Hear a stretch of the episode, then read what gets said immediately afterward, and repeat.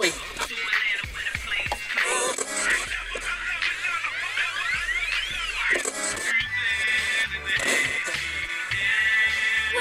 I had a dream I ran Atlanta. This is the Mouths of the South podcast, You shut your mouth when you're talking to me. the official Dirty South Soccer podcast, Do you understand the words that are coming out of my mouth? talking all things Atlanta United FC. Don't nobody understand the words that are coming out of your mouth, man. We are South. The South got something to say. That's all I got to say. What's up, Atlanta? This is the Mouths of South podcast brought to you by Dirty South Soccer in the Palatial 680 The Fan Studios. I am Eric Quintana. Next to me, Mr. Josh Magriansky. And across from me, Mr. Sam Franco. Gentlemen, how are you? Pretty good. Uh, A little wet? it's it's a little wet. Yeah, I was coaching, so fortunately I was prepared with my rain gear today, which isn't always the case. So I'm not as wet as I could be. Uh, so yeah, I guess it's been a good day so far. I, I wore the right clothing to coach, there you go. so I'm ready. I'm ready for a good podcast. More prepared than ever. Sam, how's it going? Good. It's been a busy uh, few, I guess, days slash weeks with uh, the Super Bowl and everything. You know, and in my line of work, it's all about finding the right uh, moments to uh, get on some uh, on some nice apparel. So. Uh, it's been very busy doing that, but now that that's over with, he still stays busy because you got the NBA All Star Game and everything. So there's a lot of sporting going on right now. Not the least of which concerns us. MLS getting ready to start up here. Before we get into that, we do want to talk about some apparel you can get. like, like this hat that I'm wearing right now. Lucid FC, a sponsor of the Mouths of South podcast. Lucid FC, a distinctive, distinctively modern clothing line based right here in Atlanta, reflects a deeply British American heritage design approach uh, to clothing, promotes freedom in fashion, gender, and role. The brand's iconic logo is immediately recognizable. Lucid FC clothing is creative and functional. You got pants, outerwear, hats, shirts, hoodies. I'm a big fan of the hats. I know Oh, you are too. Oh, yeah, I like the hoodies that I saw. Uh, Josh, ask me what FC stands for. What does FC stand for? Lucid FC, It stands for Lucid FC. footwear and clothing. oh, I see. That's Perfect it- match. Okay. For The answer kind of weird. Fans Okay. of the football clubs. Uh, take a look at www.lucidfc.us. Uh, figure out why everyone's uh, getting on, on board with this. Uh, you can follow them on Instagram, on Twitter at lucidfc. Again, Buckhead Village, I think. Uh, is where they're located. So if you get a chance to go check out the store, uh, they're in select retailers, Urban Outfitters, Wish, uh, Epitome. So if you get a chance, uh, make sure you take a look at them. And uh, big thanks to Lucid FC for sponsoring top the lads. podcast. And if you're watching on the live stream, Sam actually has a hat, so I'm sure Oh, yeah. you know you can see that logo. You, you, you see that thing all I went over with town. the uh, I went with the red and black one. It's the Mm. black one with the red bill and the red uh, red logo there. Mm-hmm. Yeah, Big I just fan. wanted Nice, this nice, nice. you know, gray color hat just because I don't really have any gray hats, and there aren't really that many you see like around. So like. This is something that just kind of sticks out for me, and I gave my girlfriend one of the sweatshirts. Oh, loves it. She like says it's like the most comfortable thing she has right now. Yeah, I'm I'm used to being uh, ostracized for my dress, but this has been This a will- this will help nice you out little here. change of pace where I actually feel kind of cool. This would help you out yeah, a little cool bit. and stylish, trendsetter. It's a new thing for me. So, Check them out, Thanks, Lucid. lucidfc.us at lucidfc on on uh, Instagram and Twitter. All right, the big news of the day. Big news of the day. Tito Villalba still on our minds. The big news of the day is our boys' article, Tiotal Football, Tioto about Tito Football. Villalba on, on Dirty South Soccer. Go check it out if you haven't, but a great topic piece that we'll be discussing. Tito Villalba's been on the mind of Atlanta United fans for like a long Yeah. time since he got sold. Like since we were talking about this for the past like couple weeks, the topic isn't going away. Yeah. Can we say this is one of the hottest of takes in, Tioto's rec- article? in recent memory? well, let's, that, so, so, so the take is let's dissect. that But just Joe, before we dissect, we can. Uh, Let's give let's give the people some some some some warning as to what they're about to walk into. Well, I think it's it's a simple take. Uh, although uh, the great thing is that you know, and that's why I recommend go read the article. I don't necessarily agree with him, but the take is based on hard evidence and data. And basically, uh, Mr. Football, Mr. Tiotal Football, was saying that uh, Tito Villalba, top five winger in the TAM era in MLS, which I actually just realized is actually I thought it was fur- uh, further back, but it's back to 2015. Yeah, so a- as you kind of think about it from when I guess we first kind of saw that this was going to be an article or whatever, it's like, wait, like fifth, like top five MLS winger ever, like you know, and then it was like scaled back to this, so it's not as like hot take-ish or Yeah. like bombshelly, but still definitely a uh, an interesting take and, and one that you said has the the data or whatever Yeah, to back it up. I, I think almost it's almost more of like a misinterpretation of the data if you kind of come at it like how we Right. Well, if you look just at the data, and I know we're going to address the context part of his career in Atlanta United and all that, but if you do look just at the data, he is in elite uh, territory. If you uh, look at uh, combined goals and assists, uh, he's in that top five, top six uh, category since 2015, as we said when TAM started. If you add his uh, expected goal and expected assists per 90 minutes, I know you love that stat, Eric. Uh, also elite in the top five and matched up basically with guys like ahead of him Carlos Vela, Diego Rossi, Miguel Almiron, who we know very well. There's our obligatory Miguel Almiron mention very early on. Walked right into that one. into the, I uh, know it. the show. Yeah, yeah, mark- of mark it course, uh. Nacho Piatti, and uh, and then he's also you've got Alessandrini, Darwin Quintero, Clint Dempsey, Fabian Castillo, and Alberth Elis uh, on this list. So if you look at the statistics, I mean, he certainly is. I think, and in in looking at the numbers. You are talking about an elite winger, uh, and again the TAM era. And again, I would say that the, yes, the TAM era does exclude a lot of other MLS soccer, but that is when the money's increased, and that is when you do see I think more increased, better players. So I still think this list, even if you went all the way back to the beginning of MLS in '96 or whatever it was, I think you'd maybe add two or three players to this list, but it'd still be a very similar uh, nine or ten uh, in terms of Yeah, your, the- your elite, elite- winger statistically. Yeah, the elites have, have, have only really come come about in, Sure. in the most recent years Yeah. in the TAM era, era, as he as he points out. He, here's what I'll say: all these numbers outside of uh, Diego Rossi and Carlos Vela basically look, in terms of the final goals to assist per ninety, basically the same. They're roughly the same. Uh, he well, as, as far as per ninety, yes, exactly. Yeah, so per, I, per ninety, if, if we're looking at that, if we're looking at at expected goals, which only trailing Vela and Rossi in this list here. I, I just look at it and I'm like, all right, well, based off the numbers, okay, he's average with everyone else. Or he's right on par with everyone Yeah, I else. mean- and you're not going to put everyone in that elite category. You want to put Carlos Vela, you want to put Diego Rossi in that elite ca- category? Fine. That's not the argument he's making. The argument he's making is he's top five in, in, in the TAM era. which essentially means top five of all time, like we just said. Maybe there are a couple of guys that before TAM that, that, that you could throw into this list. So I, I know that uh, Eric obviously thinks Tito Vijal was a terrible player in general. nope, nope, nope, nope, nope. I still want him on my team. But Here we go. I still want him on my team. Here's my thing with the, with the, with the, with the list here. I I just so the other nine guys I named off have one thing in common, and that's they start every match. Yep. Tito Villalba, and at granted, he was unlucky with injuries. Uh, I, I think that certainly the tactical system of Frank de Boer, he's a bit unlucky, doesn't fit into it. But the reality is, two years in a row, playing two different systems, he was dropped by Tata Martino going to the playoffs when you went to 3 5 2, 5 3 2.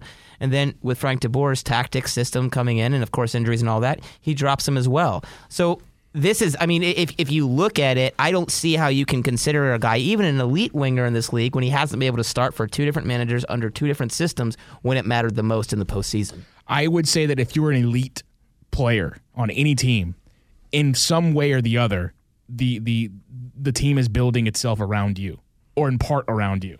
Sure. You're a key piece to that to that to that overall. and that's puzzle. the case for every player on this list, I'd say, Except for except Bijan. for him. And, and on the one hand, that's credit to Atlanta United for, I think, amassing a lot of attacking Sure. talent. But at the same time, Eric, I mean, you can't deny it. I mean, even if you go down to at least for Houston, who I think I would say Tito is probably a, a better overall player than him, although he's a fine winger. That's a guy that Houston relies on. You know, I mean, th- Yeah. these are these are guys that were the focal point going forward for their sides when they were when they are were in MLS or or those that still are is the case as well. I think there's always going to be a little bit of what could have been, maybe, especially on Sure. the back half of his career. Like if he had been given the opportunity to play more, or quite frankly, if and and this might be a lesser if because Josh mentioned his playing time in the playoffs in 2018 went down.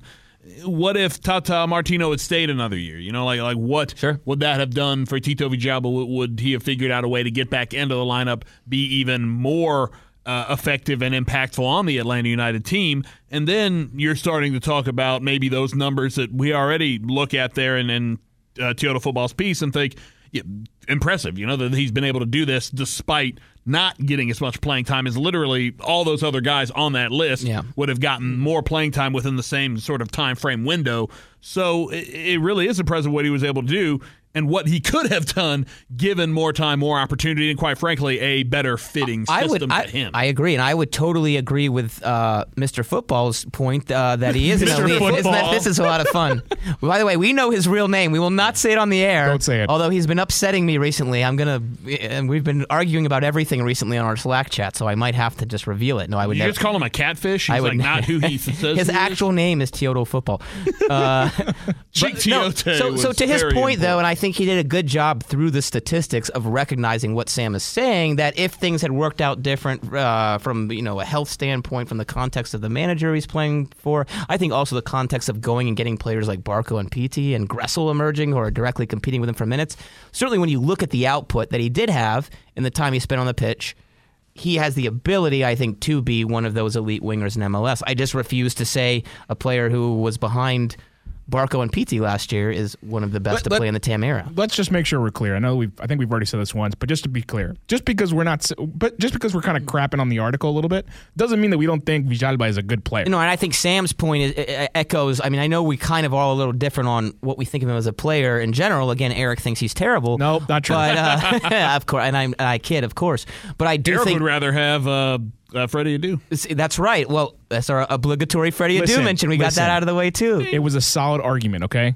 I really think that the team really could have done themselves favor by trying to get Freddie Adu on the team. And There we go. There cut we me go. off whenever you want. I mean, the guy was on No, Sports Illustrated I- cover, man. I just want to see where you're going with this, man. I just want to see if maybe this time Just you saying, can if you can turn if you can turn his career around, you do yourself wonders.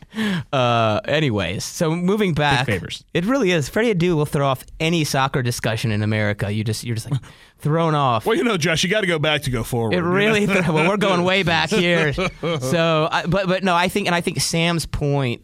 I think, like I was saying, it echoes the way we feel, and I think the way most people should feel that may, maybe most people disagree with him being an elite winger uh, in MLS, but clearly, based on the output that he that he produced when he was on the pitch, and it's not like he was on the bench all the time. Uh, but his output being on the level of these guys shows you that he's a very, very good player. No matter how highly or low you rate him, he's still a very good player. I look, there, a lot of what, I, what I'm about to say is very circumstantial, uh, very a, a product of of uh, what was going on in match and matches at that time. But when did we generally see Tito come in toward the end of his time with Atlanta United? 70th minute or after, Especially under- for under kind of And, Yeah. and generally, what happens 70, 80th, 90th minute He's super fast. He's running at defenders. They're tired. Okay. So like I'm not trying to take away anything away. I'm not trying to take away what he did against some of these teams. And I haven't looked back. I don't know when exactly some of the better goals that he scored happened to be in. And I'm not really talking about Orlando, either Orlando mm-hmm. team. Has Eric found a new way to crap on I don't know. This is going to be interesting. What I what I what I think we all have to realize is that he was put into games toward the end of his time with Atlanta United where it was really beneficial for him to be the fastest guy on the field by a mile.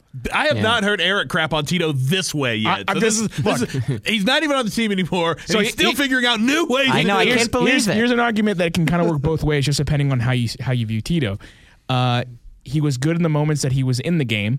You can say that the coaches made this good decisions by not putting him in the game. You took away his bad performances by not putting in it, putting him in certain matches and put him in and opened up his good performances Mm-hmm. by putting him in uh, when you did. However few the opportunities were for Does Tito. that make sense? I'm It trying does. to No, it does. Yeah. It does. However few the opportunities were that he got, especially on the, the latter half of his Atlanta United career, he made the most out of them for, for better Yeah. or worse when he when he come in and he's his player really hard nosed, gonna run at you, gonna run at you really hard, determined to get past you. Whether he was going to do it or not, whole different story in terms of his sort of lack of, of control on the ball, which would get him into a lot of turnover situations. And, and quite frankly, sometimes that running at you as a defender, the ball's going to bounce a certain way, and you might get a little lucky sometimes. And Tito was the beneficiary of that a lot. To to Eric's credit for mentioning that a, a lot over the years, it's like, yeah, the guy did kind of luck his way into things sometimes, but you know what? Some players have made that into a skill. Yeah, I mean, Like, eventually like that's a trend, right? Right. Yeah. And I think also, I So, mean, so year one is a trend. My my biggest argument uh, against that was was that I, I that's not something I can depend on year in and year out. as your That focal you point going into- forward. Yeah. Sure. So now, if you have him, if you have him as a as, I a, agree. as a side piece to your overall Ooh, a you side know, piece. Ooh, yeah. main gig, uh, yeah, fine, whatever, do what you want. Gotta be I- careful. that- Gotta be careful with that side this is. Why, this is why I was I was not as uh, He doesn't uh, know what we're talking about. I didn't want. Is there a tender for MLS wingers? I wasn't all that upset about Tito being, you know, obviously getting bought down from DP status in, in 2018 and then 2019 because at that point I'm like, all right, fine, you can bring in another player. Yeah. You brought in Payton, you brought in Barco, whatever. I, I forget how that actually went down, but um, he didn't take up the spot that meant so much to MLS teams across the board. So as long as he did, wasn't doing that, I didn't really use him as a super sub. I don't care. I thought he flourished in that position. And and I think that yeah, he did. And another thing is that with when you bring it, like you said, defenders are tired when you come off the bench. The game's probably a little bit more open. Then you're extrapolating those stats you get in those 20, 30 minutes into 90 mm. minutes, as we've seen with these. So you can see that, you know, as far as the stats in the article, to go back to that real quickly, those can be inflated on a per 90 minute basis if you're coming off the bench a lot. That being said, and Eric, we discussed this earlier, I think Tito Villalba is still starting for any MLS team that's not Atlanta United and maybe LAFC. I, I think he's. I still think he's he is one of the better best or even the best one of the best attacking wingers in the league. We talked about this right earlier. I now. threw Seattle out there as well as a team that he Yeah, Seattle potentially. not. Yep. I mean, they did just win. It would be MLS Joevin Jones. If you're playing Joevin Jones and Jordan Morris wide, Yeah. you could see it. But I, to me, I mean, I think, you know, because I'm hearing, and Eric, we, we discussed this earlier when Eric was, of course, saying that, uh, as we all know, he thinks He's terrible. Yeah. I'm just going to keep saying that until people believe it. But uh, but I disagree. No, and, and I, I've seen not just you say this, Eric, but other people say that he's a rotation piece, that he is a super sub. I think that's specifically because Atlanta With United, Atlanta United, yeah. are are are have that much attacking talent on the roster. I think that this is absolutely someone that would be the focal point of the attack for I think about half of the league. That says a lot more about half the league than Tito. uh, but but to me, he's he he's absolutely someone that's not a rotation piece. I think that. he- oh, go ahead. Yeah. sorry, an elite winger, and it, it, it- regardless of what level you're at, Mm-hmm. an elite winger is going to, as soon as he's back from injury, we, we don't talk about Tito the same way we talk about Barco or Pity. As soon as they're back from injury, they're back, Yeah. right back into the starting eleven. Maybe one game they sub in He's in a early tough in the second spot. half. Yeah. Uh, but but as soon as they're back and they're healthy and they're in, we don't talk about Tito that same way because he just couldn't. He, he this is why I don't see him as an elite elite winger. I'm not saying he's a bad player. I'm not saying he doesn't start on most MLS teams, but elite, I don't know because an elite player comes back from injury and immediately puts himself back in. Well, the they're valued lineup. by the team one like way or the that. other. Yeah. And I think to Sam's point a little bit when he was talking earlier about, yeah, there's been some luck, but it became a trend with the statistics. I think at the same time, with the lack of luck with injuries, at what point do you look at that as a trend too? He was injured when Yeah, he came true. into Atlanta United at San Lorenzo, and before that, this might be a player that just, particularly with the way he plays, so powerful and Yeah. the sprinting, uh, that that is just going to be hurt every single year. And I can't I can't consider him one of the best uh, players if he can't get on the field for more than 25 matches a year. Yeah, I think one thing you have to think about too with, with a guy like this is, especially if you're thinking about this from the fans' perspective. Josh, you just talked about it, where he he plays hard, man. That, that guy's coming in, Yeah. and he's not uh, he's not going to be a player that is in there for possession or is in there to pass the ball back and forth. When you when you bring him into the game. Uh, I don't know. I can't even remember now if I said it or not, but Leeroy Jenkins. That, that's what this guy's kind of mentality is, where he's going to go in there, go full tilt. And I think not only from a fan perspective, you know, you, all fan bases love players like that, that that are going in there and really just doing whatever they can to help the team, which is what Tito did when he would go into these games. But also just from a neutral, like watching of soccer perspective, you like players that kind of throw a monkey wrench into the equation from time to time just in terms of the way they're going to play, maybe more of a wild card, because that, more than anything, especially in a league like MLS, can disrupt the game. Oh, and yeah. Disrupt I mean, what a and- team is trying to do. The amount of riches with Atlanta United, I mean, with a player like that coming off the bench the last two, two years, incredible. the last thing uh, I'll say, and, and if if we can wrap it up with this, it'd be great. But uh, the last thing I say is that I think that Tito Villalba was a player that was was feast or famine. When things were going great, it was awesome to watch, and and he had moments, and we're gonna Very remember those direct moments. player. Yeah, Yeah. But when it wasn't going great, and there were, I think there, I think I would love to see the numbers on the things that didn't go well for for Tito Villalba. And, and the things he did screw up on, and, and the things that you're not going to see on, mm-hmm. on on a on a on a you know in the analytics. Well, I think mm-hmm. it- I want to see those things because I, I, I remember I distinctly remember often leaning back in the press box, looking around at me, I'm like, "Do you guys you guys saw Tito do that, right?" That's I'm sure everybody was thrilled with and they you didn't, the press they, didn't, they, don't, they didn't say anything. They just kind of leaned back, laughed, and, Oh, and, man. and, They and shook their heads. Like Eat your macaroni and cheese and leave us alone, Quintana. so, it's you, you know I, I I no again I think we can sum it up by saying no, no one thinks he's a terrible player. I think we all wish him the He's a best. very good player. Yeah. He he he gave us so many good moments, but based off what he's done for us lately, and I think that's the ultimate conversation you got to have with Tito at this point. Um, how much is he worth? How much is he worth to keep? How much is he worth to then sell off? Which leads to the discussion about his sale to Libertad in Paraguay. We've got rumors on numbers. And What- it's what was cu- it, 200 it's cu- It's, curious to see wh- Disparity where in the report. 350 million, I believe. where exactly you fall That's on this. Barco money. We've got Roberto Rojas, friend of the podcast and radio show, I think. yeah, Did I have he's him on the been radio with show? both. Okay. Friend of the podcast and radio show. Some friend you are. talking about $4 million. And then I saw him tweet something To else be that said fair, $4.2 million. He was reporting through a source. Okay, he well, wasn't no, we'll saying get into this. himself. We'll get into this. Okay, all right, all Then we got Paul Tenorio on the other side, and we'll read the tweets in a MLS second. insider. Yeah, Uh, another friend of the podcast. all of our talking friends about how the number is more in the 1.5 2 point million dollar range. Here's Roberto, Roberto Rojas' official tweet: Tito Villalba's transfer fee from Atlanta United uh, to Libertad around four million, a record fee for a Paraguayan club. Uh, Tito Villalba's this is Paul Tenorio. Tito Villalba's transfer fee. Two sources with knowledge of the deal put the fee in the range of 1.5 to 2 million dollars, so about half the four million dollars that was floated earlier. So maybe Roberto is tweeting in guaranis, which is Paraguayan currency. I mean, maybe there's something lost in translation there. I don't know what the exchange rate is, but when I first saw that I- I- four million or four plus million dollar figure, I about fell off my chair. Like when I was reading that, I was like, "There's no way they got almost double, essentially, what the rumor was they paid for him in the first place, and he's not even been playing." And I mean, you also have to look at a few things, right? I mean, he's on the last year of his contract. Everyone Nah. knows that he might be on the way out the door anyway. So why on there earth would you? There's there's no bidding war that we know of.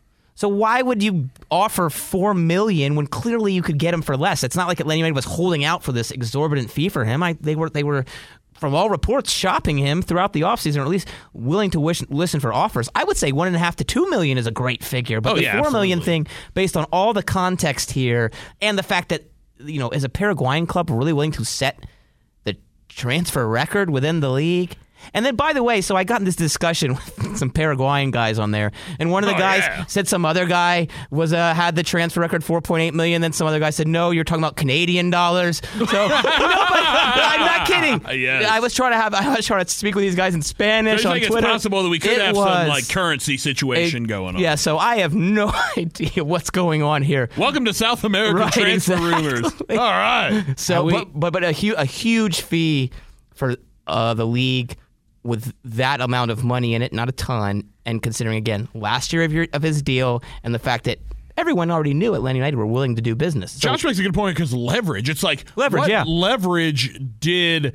Uh, you know, or does Atlanta United have in this case? You mentioned it. You know, a guy that was going to be on the last year of his contract. All you have to do is go look at like the back half of the season where Tito Villalba just wasn't playing. Yeah. In fact, I don't think he could. He could have done played like some of the best soccer of his entire career for that, that stretch of games. And it's like Eric said earlier, because Pity or Barco coming back from injury, they automatically sub back Yeah. in, regardless of what Tito wasn't done, because he wasn't a fit. So- so, so that's the thing. So it's like there was no leverage there. So to come in at like four million, it's like whoa. But even then, if it's two million, that's still a win for yeah, Atlanta to, United. to me, that's to me one and a half, two million is more realistic example of mm-hmm. Atlanta United doing really good business with a player on the last year of his deal. I, I really, I really hope Roberto's not listening to this podcast. No, we love. Look, what, But the thing is, the thing is, I, I got to go with veteran experience. If you got to well, pick one or the other, it's I- not. It's not hate. It's just look. I, I, I don't. I'd be happy to go with Roberto. Just the context doesn't line up with. Well, that, and that's the thing. You Let's look at you it look at the whole you, you look at the whole story, and it just doesn't Canadian make dollars. sense. What I'm more willing to believe is that the original offer from Atlanta, because I mean, you're right. Dude, what, what leverage does Atlanta United have? And on top of that, I think I think it's safe to say that Tito was the one that asked to leave. So it, it seemed Li- like if- he was if- very unhappy last if year. towards the end Libertad of the year. if Libertad is looking is it if Libertad is approached, they're not gonna they're not gonna take the first offer. So Right. I, it's more likely for me. And look, I'm just speculating at this point, but I'm more likely to believe that the initial offer for uh, the initial request was for four million from Atlanta United, and the the the rebuttal was 1.5 to two million, something like that. yeah, And maybe. I, I just uh, look. I there's there's you got to choose sides, right? You got to believe some one or the other. I mean, that's a huge Correct? discrepancy. Correct? Yeah, no, and I mean, one and a half, right? It's only two It's million not- dollars, but that's double the million, fee. though. I mean, that's double. The, the reports are com- that four million to one and a half to two is a huge Yeah, that's a discrepancy. big Two million dollars is like, all right, cool. We got we got some money. We, we got the money we paid for him back.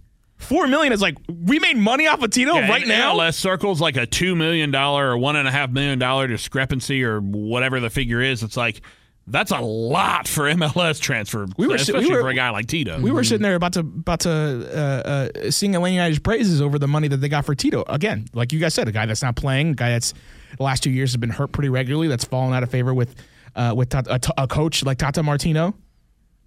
Um, it fell out of favor with with Frank DeBoer for you know thirty different reasons. Injury history, last I year like contract. what, what in what in, Bad and tight I- space. in what- hates him. No, it, well, yeah. There are just but so many red flags. in with what this world? guy. I just don't. I, I didn't get it. I was like, in what world is Too he worth four million dollars? And it wasn't like and a- that was one even before the one and a half two came out, and that might have actually he might have reported that because he was like, "Oh my god, four million! You can." Even before the one and a half, two million came out after. Even when we saw that, I mean, we were talking about it. This seems pretty high, and also you'd think that Libertad, if they were spending that type of money on a player, they would want people to. I mean, I know it's different with MLS transfers, but you figure they'd want people to know that we're going out and you know spending a club record mm-hmm. fee on this guy. You know, so I, I don't know. It just the context doesn't line up with it. Either way, though, I think w- whichever of those numbers you believe, it's good business for Atlanta United.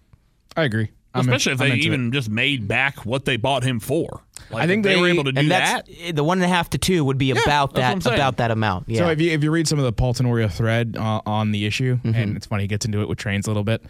Our friend Yeah. ATL trains or But, uh, championship trains. But effectively, Atlanta United, I don't think they made all their money back, but most, if I read it correctly. So That'd still be good. It's you know it comes out relatively even. I think Atlanta United takes a little bit of a loss, but hey, you you, love to open up- make all you your money up- back. You open up a lot of cap room, Yeah. and uh, and you're able to use that money to go play 750K. somewhere else. Look, I know Atlanta United has prided, or I don't think that's a word, prides themselves on getting these players from Yeah. South America young and then being able to flip them for a lot more down the road. It doesn't always work out. And I think Tito Villalba might just be the example. Maybe it had worked out if he was playing in a different system for a different team or whatever. Who knows? Maybe this guy is showing his, his skills to, to go to Europe one day Yeah. or something. And- but and de- didn't really work out. And here. depending on which reports you believe, you either won made your money back almost or ish, or, Or- made a, or sold him for five hundred billion dollars. So I mean, it's one of the two. Uh, just 500 billion? yeah, just five hundred billion Barco money. But uh, you know, but I think you know with with with.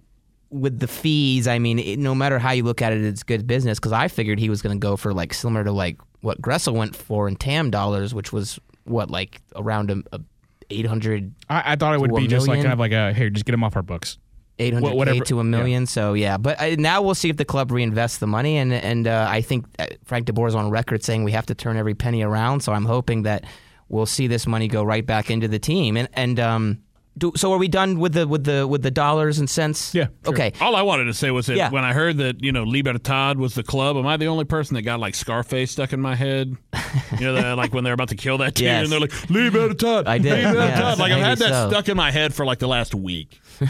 Four million. Yeah, Four that's million. it. yeah, four million, four million. Uh, but I, and the last thing I'd say about Tito, uh, in terms of you know, we kind of mentioned this earlier, and I think you could see it in the preseason game we're about to talk to against Elfsborg. Elfs, I don't know how to pronounce it. Elfsborg. whatever. Uh, the uh, we're never going to say that name again. Elfsborg. Elfsborg, Elfsborg. I don't know. They have Next free health care coming there. That's all I know. Yeah, Coming from that's, that's why they played them. They were scouting them for signing. Um, but uh, I thought, you know, if you look at that game and the tactics in that game and the way that Frank De Boer wants his wingers to play, and they're not even wingers. I mean, you're basically playing a double cam system with Barco and Pity, where both of them are expected to check inside and play underneath Josef, and then your wide players are actually kind of your wing backs. You know, so we saw Mulraney play there. That's where we saw Gressel play last year. Uh, we uh, we you know, so we've seen that's not really a position for Tito either. You know, he's not a wide midfielder. That's a little more uh, withdrawn or wing back. And then as a winger, he's a player that wants to be on the touchline, so he's in space and can run at people. Like you said earlier, Eric, he's not a player who comes into the middle and combines and passes. So he's not a player that helps you in Frank De Boer's system from a maintaining possession standpoint. And you're limiting him by telling him to pinch into the middle and combine and play with others. So I thought that game where you saw the team come out in that 3-4-2-1 system or whatever you want to call it was a perfect example of why Tito Villalba, from a tactical standpoint, was never really going to fit into Frank DeBoer's plans unless he was playing him up top. Yeah. Okay. Agreed. Good Yeah, talk. yeah, all right. this has been episode uh, 203 that's of it. Mouths of We're the done. South. But you get what I'm saying, right? He doesn't fit Yeah. tactically. Pity No, I mean- and and we know this, right? Pity and Barco That's- are best it- as like tens when they come into the middle, but you but you don't want to lose your advantage with the center mid. So, for instance, we saw Pity play the true underneath position uh, as the highest center midfielder last year, right? And it was a disaster. So, what Frank DeBoer is doing is he wants his quote unquote wide players to pinch into the middle, and they fill in that area that the number 10 would, and then you can play more with Joe on your midfield three. And Tito Villalba is not doing that. I mean, you don't. You're not. You don't have to convince yeah. me to like. I just wanted to make sure it makes sense yeah, because you- no, there no, was no, an for sure. pause Well, after I mean, was you were done. telling like we, everything we said. It was like, yep, yep, agreed. Good. Well, I'm agreed, yeah, agreed. so- so- Sometimes your I'm not gonna have is like a so good well rebuttal made. for that. What did Yeah. you What did you guys think of the? I mean, moving on from Tito, tactically, whatever. What did you guys think of the the match itself, though, against Elfsborg? So So we I- actually have games to talk about. I Nice. loved I loved how uh, attacking it looked because Mm-hmm. I'm so sick of the, the the the the boring soccer conversation of the I fell Oh in God. love with 2017 and Right. Um, that's what made me fall in love with Atlanta United. I'm so sick of that conversation. I want them to at least kill that conversation pretty quickly with however they play. And I think that what you saw um, pretty much throughout the match was a press. You saw a, a dedication to get up the field quickly. Yep. Um, you saw a dedication to to to really win the ball back um, all across the field, which is part of the press. But it was it was a lot more enjoyable to watch. To watch aesthetically more enjoyable to watch. Um, even though it's a preseason game, and I'm not going to take a ton away from it. What I did see, I liked. Seems like the team has a better understanding of what is expected of them tactically than last year. I think it almost it, it look yeah sure it, it looks it looks different from what we saw, um, you know in in in CCL last year. It looks different from what we see, saw in preseason last year. well, the first two months Sure, of the MLS whatever. season, it felt like. I, I, I enjoyed the new faces. I think I think I think Mulraney is going to be end up being the left back. He if no one else is signed. Well, he looked good in that that wing back wide midfield position I just kind of mentioned. Yeah. Uh, I thought, yeah, I agree. I was pleasantly surprised with. I, I I don't know how much I love. Here's the thing, and we'll get into the uh, Rossetto signing here in a little bit. I'm like, man, at what point does this midfield get too crowded? Especially if you had a guy like him, because if you got both both Barco and Pity kind of bringing coming back into the middle of the field, and you've got Remedi and you've got Hyndman, uh, and whoever else ends up being Mm-hmm. in the midfield, it's I feel like it's going to be a a packed midfield in the sense that it's it's what you saw was Barco get the get the ball, go up the field, and, and, and take Oh, off. he's all over the you saw a sort of sort of the same at a, at a Pity. You saw Pity all over the field. You saw Josef drop back.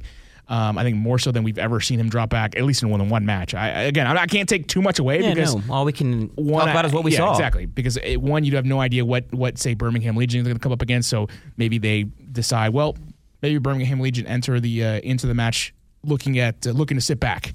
To, to see Atlanta United in that kind of environment where they struggled mightily last year, that's where I'm more interested. I know what they can do in the open field. We have, we've all seen that. What do they do against a team that's going to bunker? That's that's my biggest question for the entire season because that's I think ultimately what they're going to face more often than not, outside of the likes of Seattle, uh, LAFC, New York, Red Bulls. Those teams aren't going to bunker. Everyone else, for the most part, I feel like is going to have pick their moments where they just sit back and let Atlanta United lose the ball. And then the biggest thing we've all have concerns over is the counter. And so how do how does Atlanta United kind of counteract that? I think that's why, like, when you see these preseason games, you know, you can have an idea of, like, I guess, how you're going to look in the attack against more of like an open system. But, like, no teams in these games are coming in and really bunkering because there's nothing to lose, literally. It's an exhibition. So you want to see your team playing open, want to see your team doing that. So that's why, you know, Elfsborg, uh, Philadelphia Union, and they're like, eight trainers that were on the field, you know, or like whatever. You know, it's like one of these things where you're you're not going to be able to see that in terms of like the bunkering discussion until you actually get into competitive games. So you don't really get to get a look at that, but at the same time, what you do get a look at is sort of the the fluidity of your team, and and both of you mentioned this earlier, but Atlanta United looked way more like comfortable with, with Frank DeBoer as manager. They looked way more comfortable and way more fluid in running what it looks like he wants them to Yeah. run than they did last season at this point because I think there was just so much of a culture shock at first going from Tata Martino to Frank Yeah. DeBoer and what they just you know had no idea what to do slash all of the players were probably falling into their old habits, you know, being like, we're going to do this, we're going to do this. And then you've got to, as a manager, get that out of them. You don't have that this year.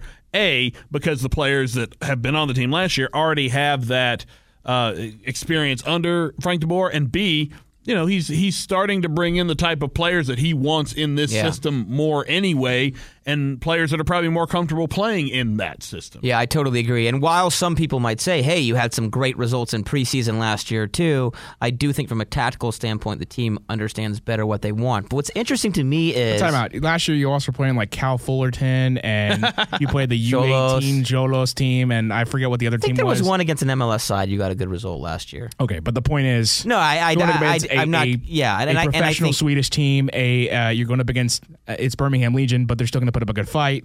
You you just uh, you just well, you, know, handled sign- Philadelphia, up with- although, like with- Sam said, not, just- not their first team yeah, you- exactly. You, you just signed up with the uh, Black Lions here in, uh, in in in Mexico.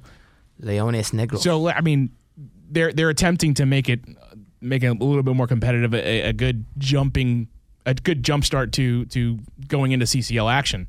I, I appreciate that fact. from a tactical standpoint, the team looks more like what they want. They're doing what they want, like you guys said. But I would also, what Frank De Boer wants to do is so so ambitious. It's, I think, as much from a system t- standpoint, it's a little actually less pragmatic than what Tata Martino uh, did, where you had more defined rules for the team. But this is a very attacking team. When you consider who came in this offseason, you brought in an Edgar Castillo to play as an outside back or wing back. You brought in a Brooks Lennon.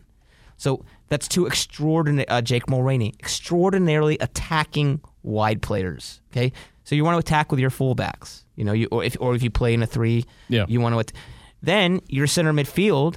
We'll get to Rossetto in a second.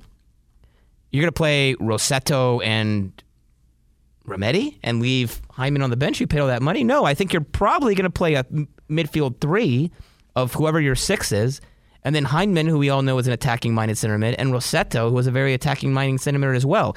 Then what do you want from your wings, Barco and Pity? You want them to stay high up the pitch and find spaces in attack. That is a very attack minded shape where you're basically going forward with every single player except your two center backs and maybe your CDM if he chooses to do that. If you lose the ball when you're committed forward like that, that's a big matzo ball right there. I see. That's what makes That's my new saying. That's what that's my big uh, concern when it comes to uh, Love Seinfeld. Rossetto, and uh, yeah, we'll get into in a second. Whenever we get to him, when when he when he does if he does enter well when he does enter the enter the picture, and I assume that because they paid a transfer fee and they're using TAM money that he's going he's scheduled to be a starter.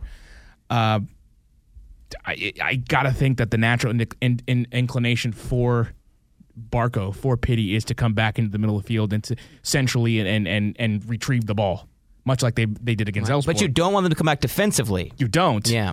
But is that are you asking Rossetto to do that then as well? Because he looks like he the kind Right, of player and that I- if he's being compared to Almiron, he's going to be up the field. I agree. And I then think- you're left with Hyndman. And I think that goes to show Remedi. you when you look at the signings you've made how incredibly ambitious Frank De Boer is. That he wants to play a possession style, but he wants to be super aggressive and play eight, nine guys in the he's like opposition's half. He's like overcorrecting from last year. Well, and, and look, and to be fair to him, and we talked about this all last year, he was very pragmatic. I think he realized, okay, we've got to add some of the 2017 2018 Atlanta United to our game.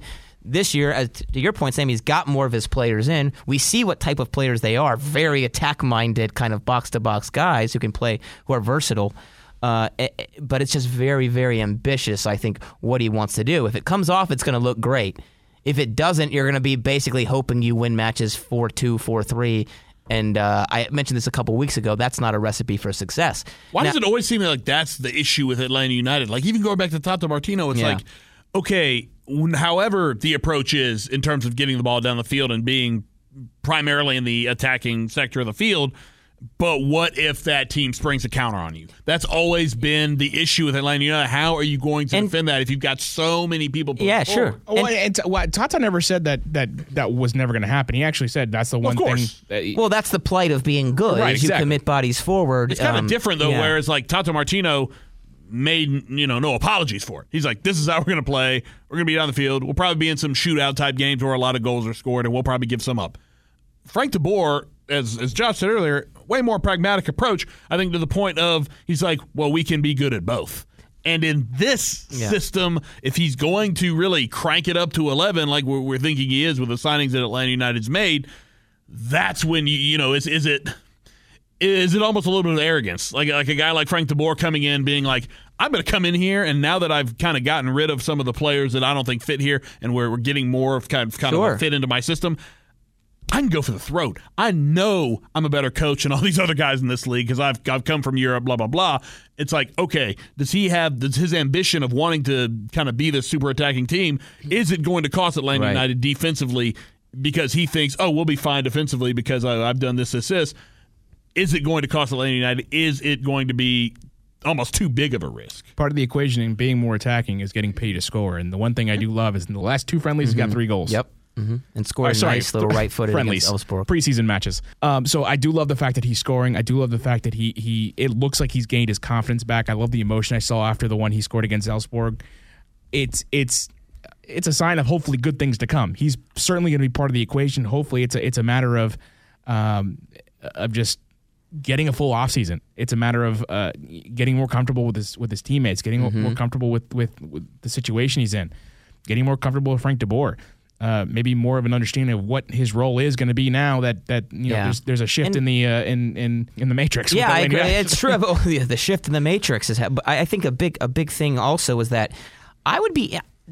You could probably count the amount of matches Pity and Barco started together on one hand, maybe two And hands was- last and, year. and, and I remember thinking he's always looked better when Barco's in the match. And. I think the reason for that is now, and you just mentioned this earlier, Eric, is that Barco's role as the quote unquote left sided attacker is to drift, drop into the midfield, pick up the ball, carry it into attack. You saw Pity Martinez try to do that last year. It's just not his game. And so now we watch it when Barco drops in, and all of a sudden looks almost like a 4 4 2, where Pity just goes up and plays alongside Josef while Barco advances the ball. So he's getting the ball closer to the goal, around the goal, and able to show those talents uh, just because of, of, of, I think, the team understanding the system a little better, and also having a, a player like Barco that enables him to go for it and get into the positions that he wants to be in. And then I think also at the nail on the head, Eric, that just being comfortable, having another Yeah. year, uh, having a full off season. You know, he had played in the Club World Cup uh, last year and had like a month off. You I feel know, like so- I'm having like deja vu here too, because it's like the back half of last season where we finally started to see Mm-hmm. Yes. Barco and Pity get into Yep. the lineup together. It's like No coincidence. Barco coming in, kind of doing the things that when Barco was out, FDB was asking Pity to do. Yeah. Pity clearly didn't want to do them because it's not like part of his game. That's Yeah, sort of exactly. being more dropped back and then pushing forward, whereas he just kind of wants to receive the ball already forward and then kind of do his thing. And now that Barco is, is, you know, healthy going into this season, we don't have to worry about an injury right now. I mean, it always could happen. But as of right now, you've got both of them in the lineup. That's going to free up Pity and allow him to sort of be that, like Josh said, push forward, a little tucked Yeah. in right behind Josef, and sort of be that secondary attacking option up there behind Josef. because no matter how you look at it, that's an elite front three. It is. Oh, Josef yeah. Barco, For Pity, sure. that is great. What I Are you kidding me? I wouldn't any That team. is- I don't care what form Pity's That in. is I wouldn't want to see that. very ever. good. And I think now the real question, and I think the back four is good too. There's a question at left back, but I think you can hide a weakness at left back if you're strong across the uh, the rest of the back four. well, George Bello's the biggest wild card. Yeah, and it like, Bello's? what's a, going right? to happen with George Bello's a wild card? Maybe you do some business between now and the season. Obviously, you've been linked with some left backs, so we'll see. But the middle of the pitch, and this does speak to what you were saying with Rossetto, uh, Rossetto Eric, is to me the most fascinating part because you're not going to play a back three with two center mids, and their two center mids are Rossetto and Hyndman. You'll, you won't Right. be able to defend anyone through the middle. So almost Where Larentowicz comes in. Right, but are you going to play Rossetto and Larentowicz, and then you're going to sit Hyndman on the bench, who you spend all this money for? I really think his entrance gives way to the same system, but a little different and more of a 4 3 3, where you have Hyndman, Rossetto, and then a six, Larentowicz or Remedi playing in front of the back four. And that's really where my question comes into play because. I don't know. I don't. I mean, we know Jeff Larentowicz can't play a full season, match in and match out. Now you say that he played Who a knows? lot more. I la- mean, he is- played a lot more last season. Quite frankly, You're than I thought he was going to You're play. right.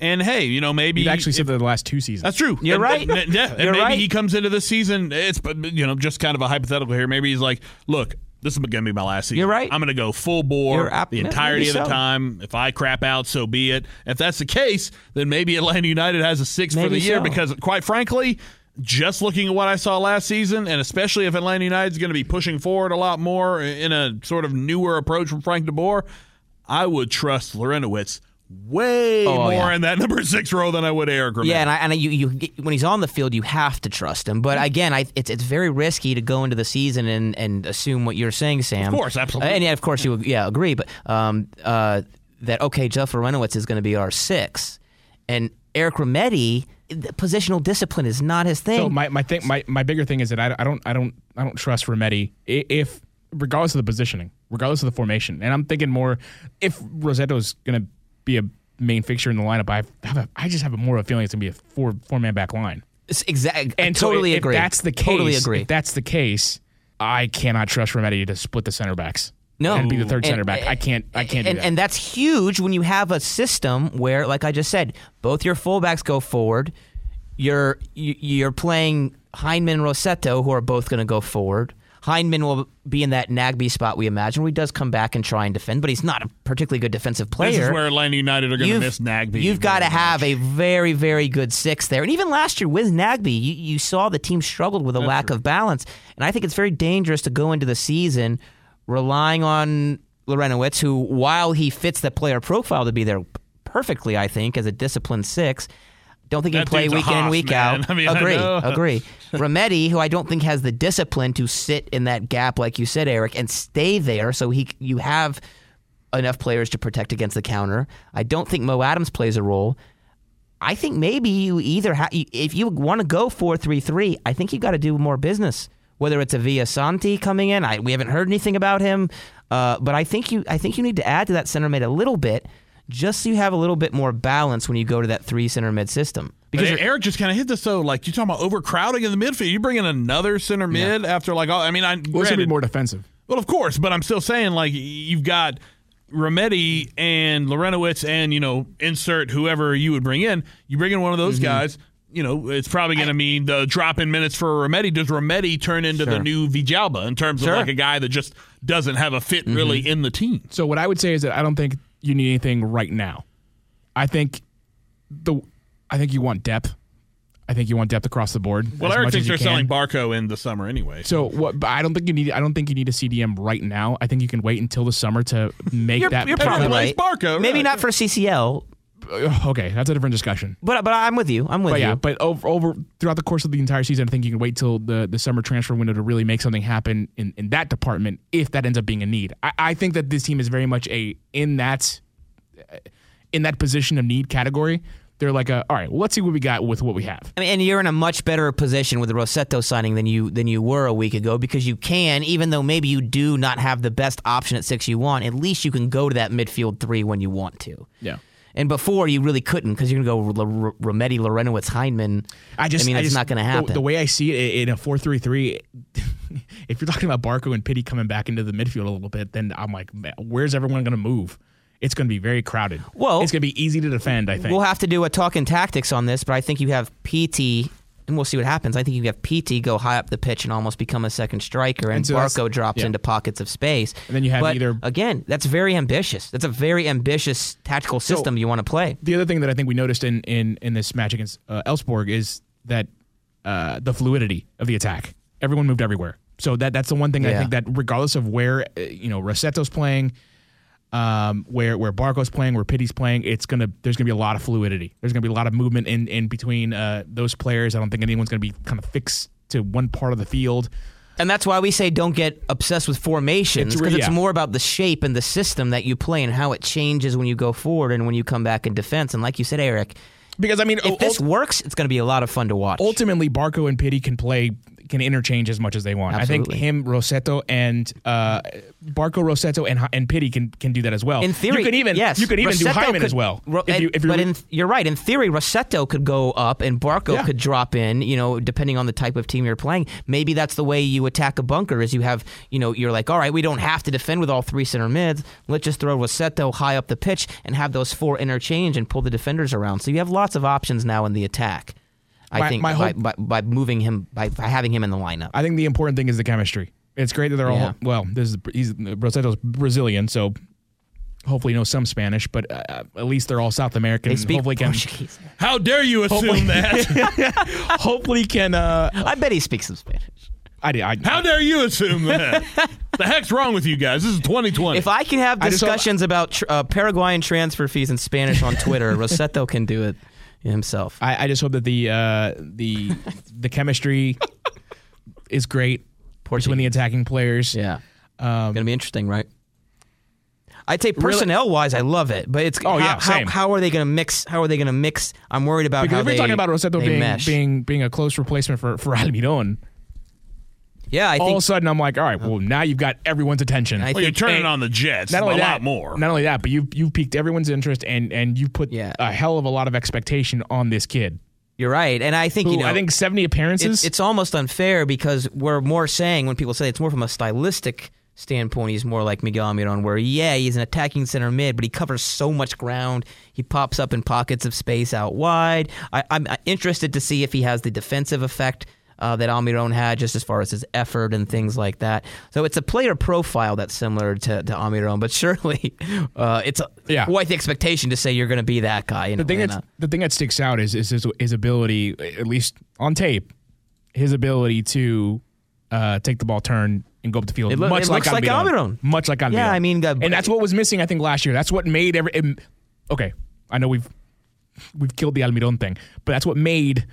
Atlanta United so fun to watch in 2017 and 2018 is that it, Almiron's ability to do that. Well, you started to see Barco start to do it a little bit. But that's not his game though. It's not, but but in a different way, yeah. But that's the thing. It's not his game, but it's a part of his game that over the course of 2019 developed. Like he got better and better at it. And I think He's now got that you those- have he's got those short man strides. he does. And It- now- it's not the same, but, but I mean, Yeah. you know, it's it's not necessarily about how you get from point A to point B, but that you get there. And that's Yeah. kind of like you know the fact that he was growing and maturing into being able to play not that role, but a similar to that role. I think if you add someone like Rossetto to the to the to the equation and he does everything we think he's going to do, or, or to some degree what we think he's going to do, uh, Barco continues to kind of uh, um affect Pity the way he sort of did last year. I think Pity's going to find himself in a position that he's one much more comfortable with, and and a position that's much more similar to what he had at River Plate, where he was. I mean, we've already mentioned it before, but what he's basically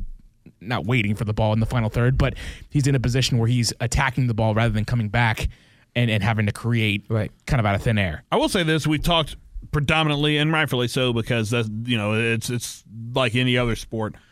Offense and scoring is going to be what you know people are more interested in and want to talk about. But ultimately, I just keep going back to how all of this is going to affect Atlanta United defensively. What shape are they going to take defensively? What you know type of back line are they going to play? And then if business is done or not done, you know, how are they going to cover for the fact that, yeah, they're going to be down on the other end of the field a lot. And there are a lot of teams in MLS that can hit you on that counterattack and make you pay if you commit too much going forward. Yeah, the, the balance part of it is huge for that reason. And actually, just want to bring up something we haven't mentioned. Actually, one of our uh, listeners here in the live chat, Kurt Castle, brings up a great uh, possible scenario: is that you go midfield three, or excuse me, back three. You go Hyndman Rossetto, but then you have a player like Meza. Who played a lot of CDM at, in Liga MX step into that six role when you go forward? So that, that that's an option as well. yeah, he said Escobar. Let's not do that. Let's have Meza Yeah, Escobar in there, but I think Meza and hey, Anton Walkes is another player. Yeah, so maybe I- on purpose you've acquired these two center backs who can also step up into that CDM position exactly Well- for this. You can morph the formation; they can protect the defenders when we go forward So to the maybe back three. that lends to Eric's point of not needing to go right now and go buy Sure. that. Absolutely. It- it- I mean, it kind of leads to my next Thank you. Kurt. is- Good is point. what we thought about Meza because I thought he looked great. And and if and if you were to ask me to I liked him too. kind of supplant him into that that that six role, I'm like, all right, I'm in. Let's see what happens. I think he'd fit. You throw Walkes in there. We already know what he's got. Is, is he sort of a fan favorite? Well, he's I- I think returning. so. It's Yeah, I a think familiar so. face I amongst think a lot is. of faces that aren't that familiar. I think right he is a fan. He- he's a favorite. he's, he's a welcome uh, uh, uh, a signing. Yeah. He's someone that we we look forward to seeing in 2020. But I remember there was some. It was like either you loved him or you hated him. Yeah, it was a classic. Uh, was- it I think a lot of fans were like, "It's an upgrade from Mears." yes, true. Nothing will endear yourself like there was coming there in was- for mirrors. There was still a large enough uh, portion I agree Of, of the fan base, especially as a like- right back that didn't like it. Yeah, there was a, there was a there was a large enough portion of the fan base. I was like, yeah, I'll take Mears over over Walkes. Which I thought That was There cra- was? which I thought was crazy, but that did exist. So that's why I asked. I don't is he, a, is he a fan favorite? I'm not talking about. I the think same vein as- overall there's an affinity. Yeah, that first year, and then his uh, he kind of reinvented his career that year. I Yeah. mean, he'd come on And we- look, Spurs, and we have no idea uh, the the progress he's made in the last year. So maybe he's he's walking into a situation two where years. he yeah, two years, yeah, Uh, where he's walking Wow. into a situation where uh, where he, he's he's he supplants himself as the best left back we've got. right back. Right back. I'm yeah, sorry. yeah, yeah. Maybe so. Yeah, but it's interesting. I, yeah, I mean, you've got two center backs that can step up into the six role. Uh, so maybe that's part of the plan for him. I'm really interested to see if he, and we're going on a tangent here, if he fits the system as a right back. Because one thing we saw under Tata Martino, he was pretty good as a right back, and he improved going forward as the season went on. But he wasn't really refined doing that. So it'd be interesting to see if that's a part of his game that he's improved over the last two years. In which case, I think we'll see him at right back quite a bit more than than we expect. I'm curious. So, all right. So, looking into uh, this Saturday, Atlanta United takes on Bir- Atlanta United takes on Birmingham Legion. What would you like to see personally, just to you know, going into the rest of 2020? Uh, more of the same from a system standpoint, like you said, Eric. I mean, like you said too, Sam. I think there was an understanding of, of what needed to be done, and clearly it's aesthetically pleasing. So I definitely want more of that, but I want to see a little bit more balance. Uh, again, if you look at that Elfsborg game, you, I mean, based on the first 20, 25 minutes, you would think you're going to win four or five goals, but you were always open on the counter, and in time, Elfsborg start to create more and more chances and start to get more comfortable. So I want to see the same pleasing, aesthetic, attacking soccer that we saw, but also with a balance, I think, to protect against the counter as well, which is very hard to do, and is, which is why what Frank de Boer wants to do is so ambitious. I'm also looking to see, as we just discussed, um, what system to use with your center midfielders with Rossetto now in the lineup? Do you go to the midfield three? Do you stick with a back three and and, and, and, and try to play that system uh, uh, that Kurt mentioned with one of your back three stepping up into the six role? What do you do? So I'm, I'm really interested to see how he handles the middle of the field and then also if the team makes progress from a balance standpoint because we already know that they're good going forward. I do want to see if Rossetto ends up making the start. Well, uh, plays a substantial amount of minutes with what would be the starting eleven. Uh, I'm hoping that this game, uh, this match, is is is the starting eleven. What Frank de Boer assumes the starting Yeah. eleven is going to be I think- for the majority of the season. Um, that's my hope because I want to see what that looks like altogether, especially if we're going to talk about adding uh, Rossetto in there. Um, if you're looking at trying Meza at the six, I'd love to see that. See who else you have at left back. Yeah. Um, I, I was a fan of Mulraney. I was a fan of I thought he was great. Castillo. I was a fan of uh, Lennon. Brooks Lennon played great. Uh, did you see that one play where I forget who got it to Josef, but Josef then got it to Lennon, then Lennon back to Josef? Yeah, yeah, oh, yeah. was No, awesome. he looked very. I thought he played very well, and he's he's got a lot of pace. Good, good, good fit. Again, a very a perfect fit for what Frank De Boer wants to do. A very attack-minded wide midfielder or right back. I really thought Josh was about to go top lad. Oh, I, top. I said that earlier. I think. Um, And then we, we we spent a lot of time talking about the possibility of Hyndman not playing very much this season or, or being the Tito of, of It would be so weird though. I, I agree. he's on 800k or whatever. so here's the deal. Remember, his his deal was that he was a, a, uh loan to with an obligation to, Yeah. to, to buy. So maybe they could just kind of they were just kind of stuck with him at that point. I don't know what the buy option looks like or the buy obligation looks like. I don't know if it's an obligation or not, but it didn't seem like there was ever a question that he would not be purchased. Yeah, I, full time. I'm, I'm with you. But you gave him a lot of money, Right. And you lost Nagbe. You you knew you you kind of knew last year you were gonna lose Nagbe, or at least clue that was out there. I think the idea was you bring him in. There's no coincidence he Nagbe comes in in yeah. June, July. Yeah, so Um, but no, how did how did you think he looked? Because I thought he had some good moments, um, some not so great moments. yeah. But I- and the only real focus I had was defensively. Because if he's going to, if he's in the conversation of uh, of being a starter at in that role, in that defensive center mid role, what does he look like in those moments? I think he has to do what Nagbe did. Just do, Yeah. you know, be so good on the ball that it covers for your maybe defensive liabilities because you don't have to come back and defend. And then secondly, you just you got to do your best because Darlington Nagbe was, you know, we're sitting here saying Hyndman's not a good fit. Uh, to, to be playing either as the second hold or playing as the box to box midfielder with a six playing behind him. But Nagbe was a little bit like that too, uh, where it was like, eh, was he going to hold up defensively and physically? But he was so good on the ball It didn't matter. that he got Yeah. away with it. So Hyndman's got to be that good, and he does have a lot of those same traits, and just do his best defensively, and then you got to hope you have a six behind him that's that's covering and is disciplined and is winning those 50-50 balls that maybe Hyndman or Rossetto can't win higher up the pitch down the middle.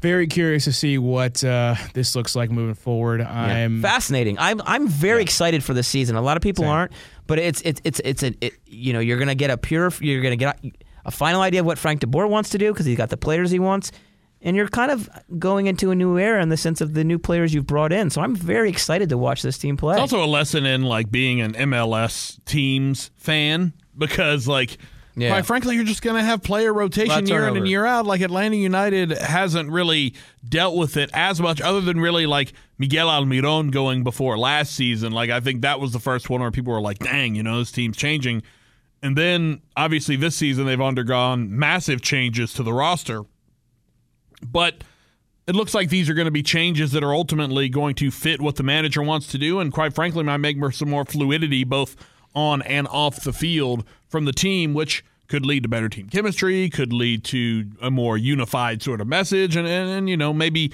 less turmoil. I guess as uh, there was quite frankly a good bit of that last season. And as much as the season is kind of upon us at this point, Atlanta United might be not be done um, acquiring players. You've got um, the rumor that Atlanta United is in pursuit of Uruguayan winger Manuel Castro, and I'm all for Uruguayans in the lineup. I know that. You sure Los are. Uruguayos.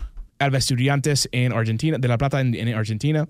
Um, apparently, they're pretty close to getting that wrapped up, if you believe the reports. So, uh, look, it'd be interesting to see what, what he brings to the table. I got to think that with everything you've already got, he's more of a depth piece, uh, but that's yet to be seen. We'll see if this actually pans out before we really dive into it.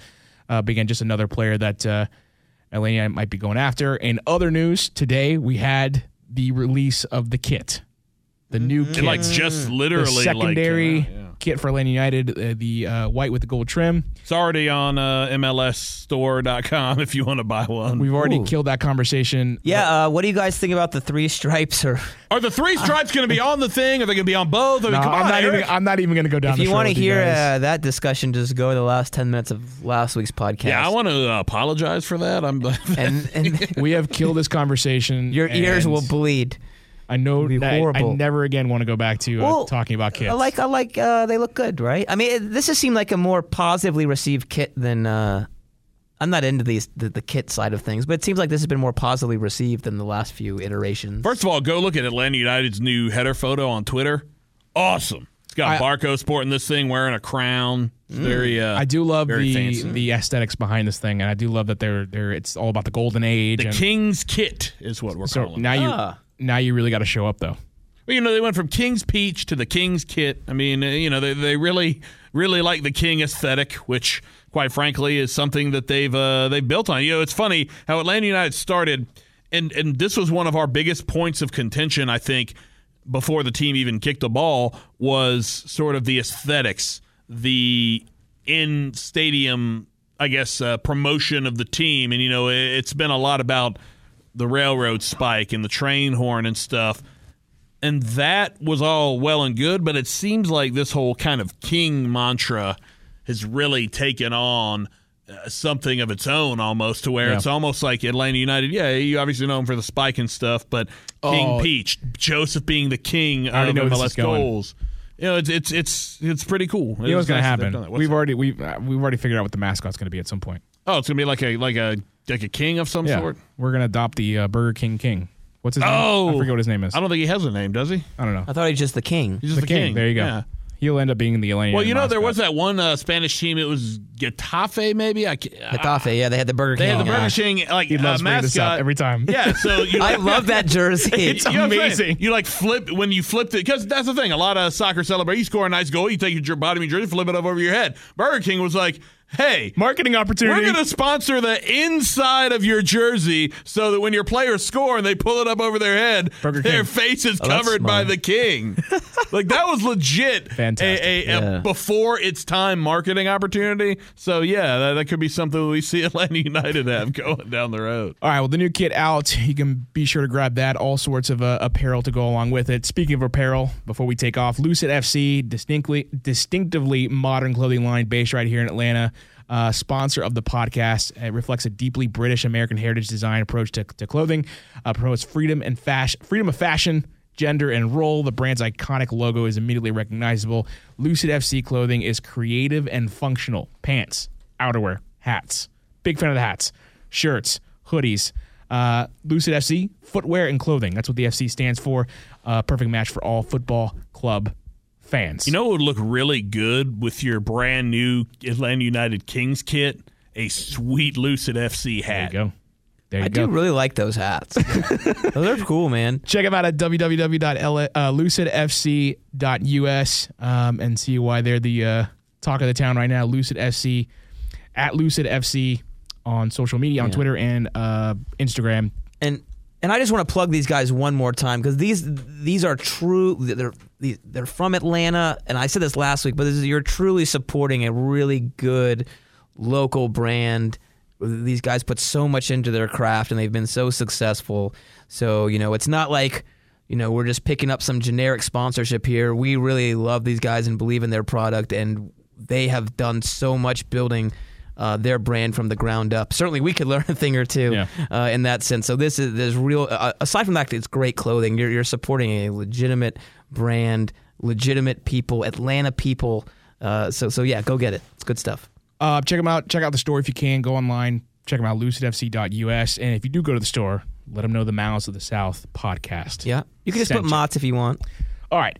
Any The final thoughts sent before we take off? Uh, nope. Uh, you can find me on Twitter at JoshB914. Thanks Are for you listening. going? Are you going to the game? Are you, either of you? I'm going not to the going game? to Birmingham. No, No, one me wanted. I wanted to, but no, no one wanted to go. So I'm, I'm out. Well, you know, there's a contingent of Atlanta United fans that are going to. The Yeah, game but you know already. they, they You don't could have like just me. tagged along with I them. should have done that in retrospect. I hear there guys, are people going. Guys, guys, Josh needs a friend. I need a friend. None of my Josh, friends. maybe more than one. Let someone be my friend. Let's have friend tryouts for me. All I know is like I don't want to sully the memory of my first uh, you know game in uh, in Birmingham, USA Ecuador all Oh, yeah, you those know years ago. You know, I just Back I in the just- day. I just want to leave. I don't know if I've. We've talked about this on this have, I, podcast. have I told the story before about us going in uh, our, our uh, Previa minivans, talking over the walkie-talkies Wait, no. you were, you were in a Previa because I was probably in a Previa as well on my way there. We you had know like one of those big white like Toyota vans? Yeah, we had like a Yeah. caravan of Previas, and we were all had We were in one. That's this crazy. is before this is before the cell phones were the big thing. all had walkie-talkies, and we were close enough in range, and we just talked crap about each other. And one guy would speed past us, and it's like, "Oh, he's got to go take a dump" or something like that. That was the first uh, kit I ever bought. Well, my dad bought us all Ecuador jerseys, and we wore them to that game. And then, like at halftime, USA was winning like three to nothing. And I went to like the merchandise stand, and my dad was so mad because it was like ninety bucks, and he bought like you know all of us these these jerseys. And like I remember putting that thing on my first U.S. soccer jersey and being like, man. This is awesome. And then, like, you know, a, a thousand jerseys later, I'm getting ready to buy this darn Kings kit. All the monies. But yeah, the, the Birmingham uh, Legion game that should be fun. If you are going there, have a lot of fun. Follow us on Twitter. We'll be uh, talking about it at MOTS Podcast at Sam J Franco right here. Uh, you can find me at Eric G. Quintana. Look on the podcast at MOTS Podcast. Uh, follow us on Instagram at MOTS Podcast. If you're jealous of my hat, Lucid FC, That is Yeah. good. get after it. Make sure you're uh, tuning into the radio show because I think I'm going to turn that into a call-in show. This is cool. we Straight we up should Colin we should have led. We'll have to lead with this next week. If you paid attention this far, you got the goods. It's going to be all like takes. Call in with your takes. So if you look on Instagram right now, there's a a uh, a snippet of what it sounded like, and I just kind of thought about it. Well, it's not, it's not like it's a unique idea, but I thought about really pulling the trigger on it last last week, like about five minutes before the show. I said, you know what, Chris, let's turn on the uh, turn on the phones and our let's just see what producer. happens. I think it's great, right? Because it offers something a little different than what we do here. The, my real question is: Will Eric allow people to complete their thought without interrupting them uh, w- within ten seconds? listen to the. First of all, listen to the teaser on Instagram, and then decide if I if I'll let people. Okay, I, had- I saw. Okay, Josh and I fair are enough. just going to Yeah. start calling in and, like, you know, prank calling. blame Eric. Yeah, my name is Seymour Butts. All right, Hello, is Oliver there? off Uh, Oliver, close off. the rails. All right, we'll talk about uh, Birmingham Legion next week. Until right. next time. See you later, Lana.